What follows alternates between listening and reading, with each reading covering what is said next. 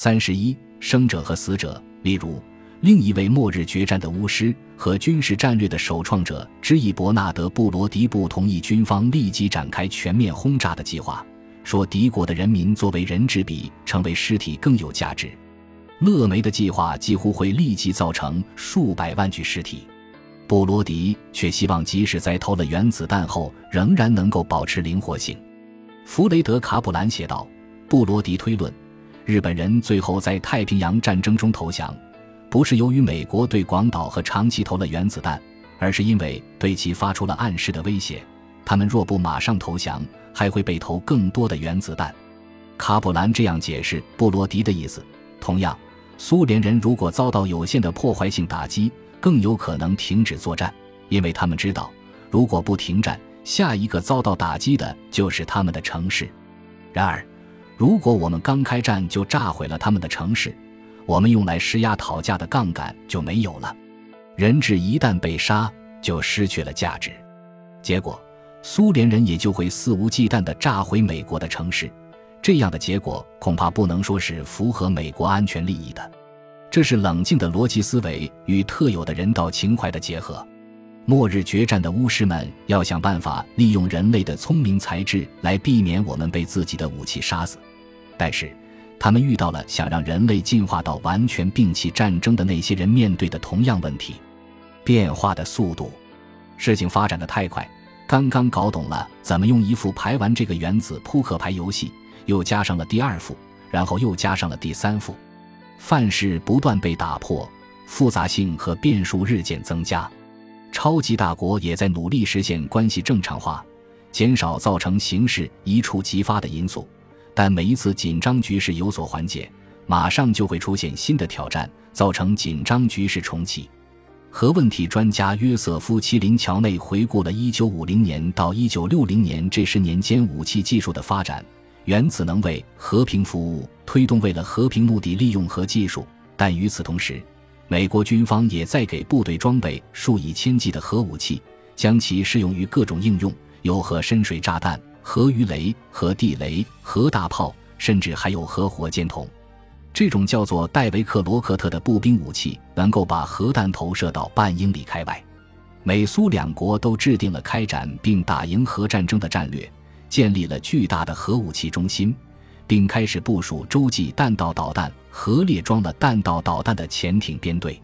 国际军控的努力实际上已经被放弃，先是在数量上。然后在质量上追求和优势的军备竞赛，使得美国的核武库急剧膨胀，从1950年的不足400件核武器到1960年的两万多件。苏联的武库也从1950年的五枚核弹头激增到1960年的约1600枚。美国虽然领先，但仍心存忧惧。不必是天才也能看到，当年在核武器为数寥寥。而且都属于同一类型的时候，都难以控制核武器。现在推行核军控更是难上加难。一九六零年总统选举的竞选活动展开时，世界进入原子时代已经十五年。似乎美国选民最应该关心的就是如何应对头上悬的这把达摩克利斯之剑。毕竟，全世界的繁荣甚至生存都取决于它。但是。在任何允许人有意见的制度中，人都不会这么做。选民在决定选谁做也许可以被称为人类历史上最危险的人时，和问题肯定是他们考虑的一个因素，但不是唯一的因素。许多日常问题也影响着选民的决定，如国内政策、税收、政党归属等。虽然听起来可能浅薄无聊，但在决定将世界历史上最令人畏惧的权利赋予谁的时候，候选人的个人魅力和亲和力也是影响选民的因素，在外人看来，这也许非常奇怪。前面说过的火星人肯定会纳闷：现在正进行着一场用许多副牌玩的原子扑克游戏，这场地缘政治博弈涉及的问题如此重大，人类却可能会选一个发型最好看的人吗？结果，一九六零年大选的获胜者是两位候选人中更英俊帅气的那位。尽管约翰·肯尼迪不如对手理查德·尼克松有经验，按总统的年龄标准来说也非常年轻。事实上，四十三岁的他是美国历史上最年轻的总统。坐满两届的离任总统德怀特·艾森豪威尔是五星上将，指挥了盟军的诺曼底登陆行动，在第二次世界大战中任欧洲战区的盟军最高司令。他把发动核武器的密码交给了继任的肯尼迪，而诋毁肯尼迪的人说他不过是个腰缠万贯的花花公子，和弗兰克·辛纳特拉这样的歌手混在一起，在政治上和智力上都属于轻量级，是个孩子。尼基塔·赫鲁晓夫其实是希望肯尼迪打败共和党候选人理查德·尼克松的，因为在艾森豪威尔手下任副总统的尼克松是死硬反共分子，但是。没有一个总统上任时是一切从零开始的。肯尼迪也继承了前任政府启动的一些项目和计划，其中一项是中央情报局支持古巴流亡分子对共产主义的古巴发动入侵。该计划是为了推翻菲德尔·卡斯特罗，但卡斯特罗挫败了入侵。美国支持的那些作战人员不是被杀就是被抓。这次入侵事件被称为“猪湾事件”。他对肯尼迪打击很大，顾问们注意到，有时他开着会时会望着空中喃喃自语：“我怎么这么蠢？”肯尼迪的传记作家罗伯特·达莱克写道：“我怎么这么蠢？”的意思是他为什么如此容易受骗上当？他想不通自己怎么没有多加追问，就接受了所有那些经验丰富的国家安全官员的所谓集体智慧，听从他们的劝告，下令发动入侵。他后来告诉他的顾问阿瑟·施莱辛格，他以为军方和情报部门的人拥有普通人没有的秘密技能。这次经验教会了他再也不依靠专家。他对本布莱德利说：“以后我给我的继任者的第一个劝告就是警惕军队将领，别只是因为他们是军人，就以为他们关于军事问题的意见是高见。如果可以把这次经验算作学习的过程。”那么，肯尼迪从中学到的东西，也许防止了一场核浩劫。虽然此事使得卡斯特罗和古巴政府的朋友苏联人勃然大怒，他也加剧了年轻的美国总统与他那一帮威严、年长的军事首脑和军事顾问之间的紧张关系。一九六一年的维也纳峰会上，对未遂入侵的报复到来了。那一次，精明的六十七岁的苏联领导人见到了四十四岁的富家子。哈佛毕业生兼马萨诸塞州的社会名流，差点把他活吃了。肯尼迪事后对《纽约时报》的詹姆斯·赖斯顿描述那次峰会的经历时，说：“那是我一生中最难受的事，他打得我无力招架。如果他觉得我经验不足又没有胆子，那麻烦可就大了。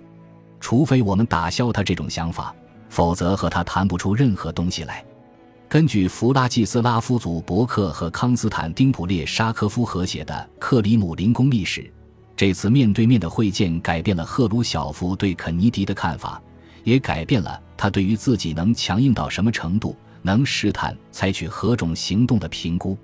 赫鲁晓夫起初希望推动与美国关系的改善，但看到肯尼迪的糟糕表现后，他对顾问们说。必须利用美国领导人相对软弱这一有利局面，机会太好，不容错过，哪怕是在有核武器的世界里。可是，如肯尼迪所想到的，如果双方都不想打仗，那么只有当一方做出严重误判的时候，才会爆发冲突。赫鲁晓夫的误判是认为肯尼迪软弱。维也纳峰会后，紧张加剧，双方都恢复了核武器试验。就是在这段时期。苏联引爆了世界历史上最大的炸弹，美国试爆的炸弹体积不如苏联的大，但数量占优。一九六二年，在一个月内就进行了九十八次核试验。同年的某个时候，赫鲁晓夫做了一次令人屏息的豪赌，开始秘密准备在古巴岛上部署核武器，意图一举数得。这在许多方面是个绝妙好招，但他全部的依靠却是一根十分纤细的芦苇。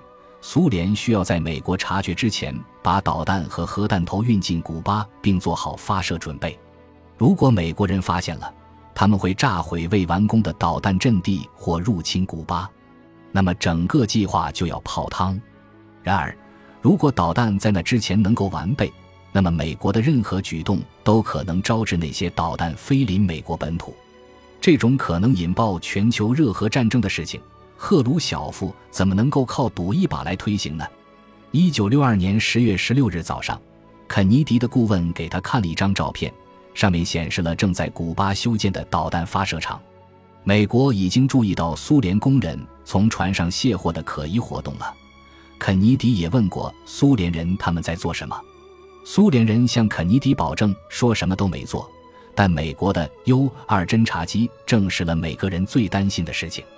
肯尼迪的中情局顾问认为，一周后，战术核导弹就会部署在离美国海岸大约九十英里的地方。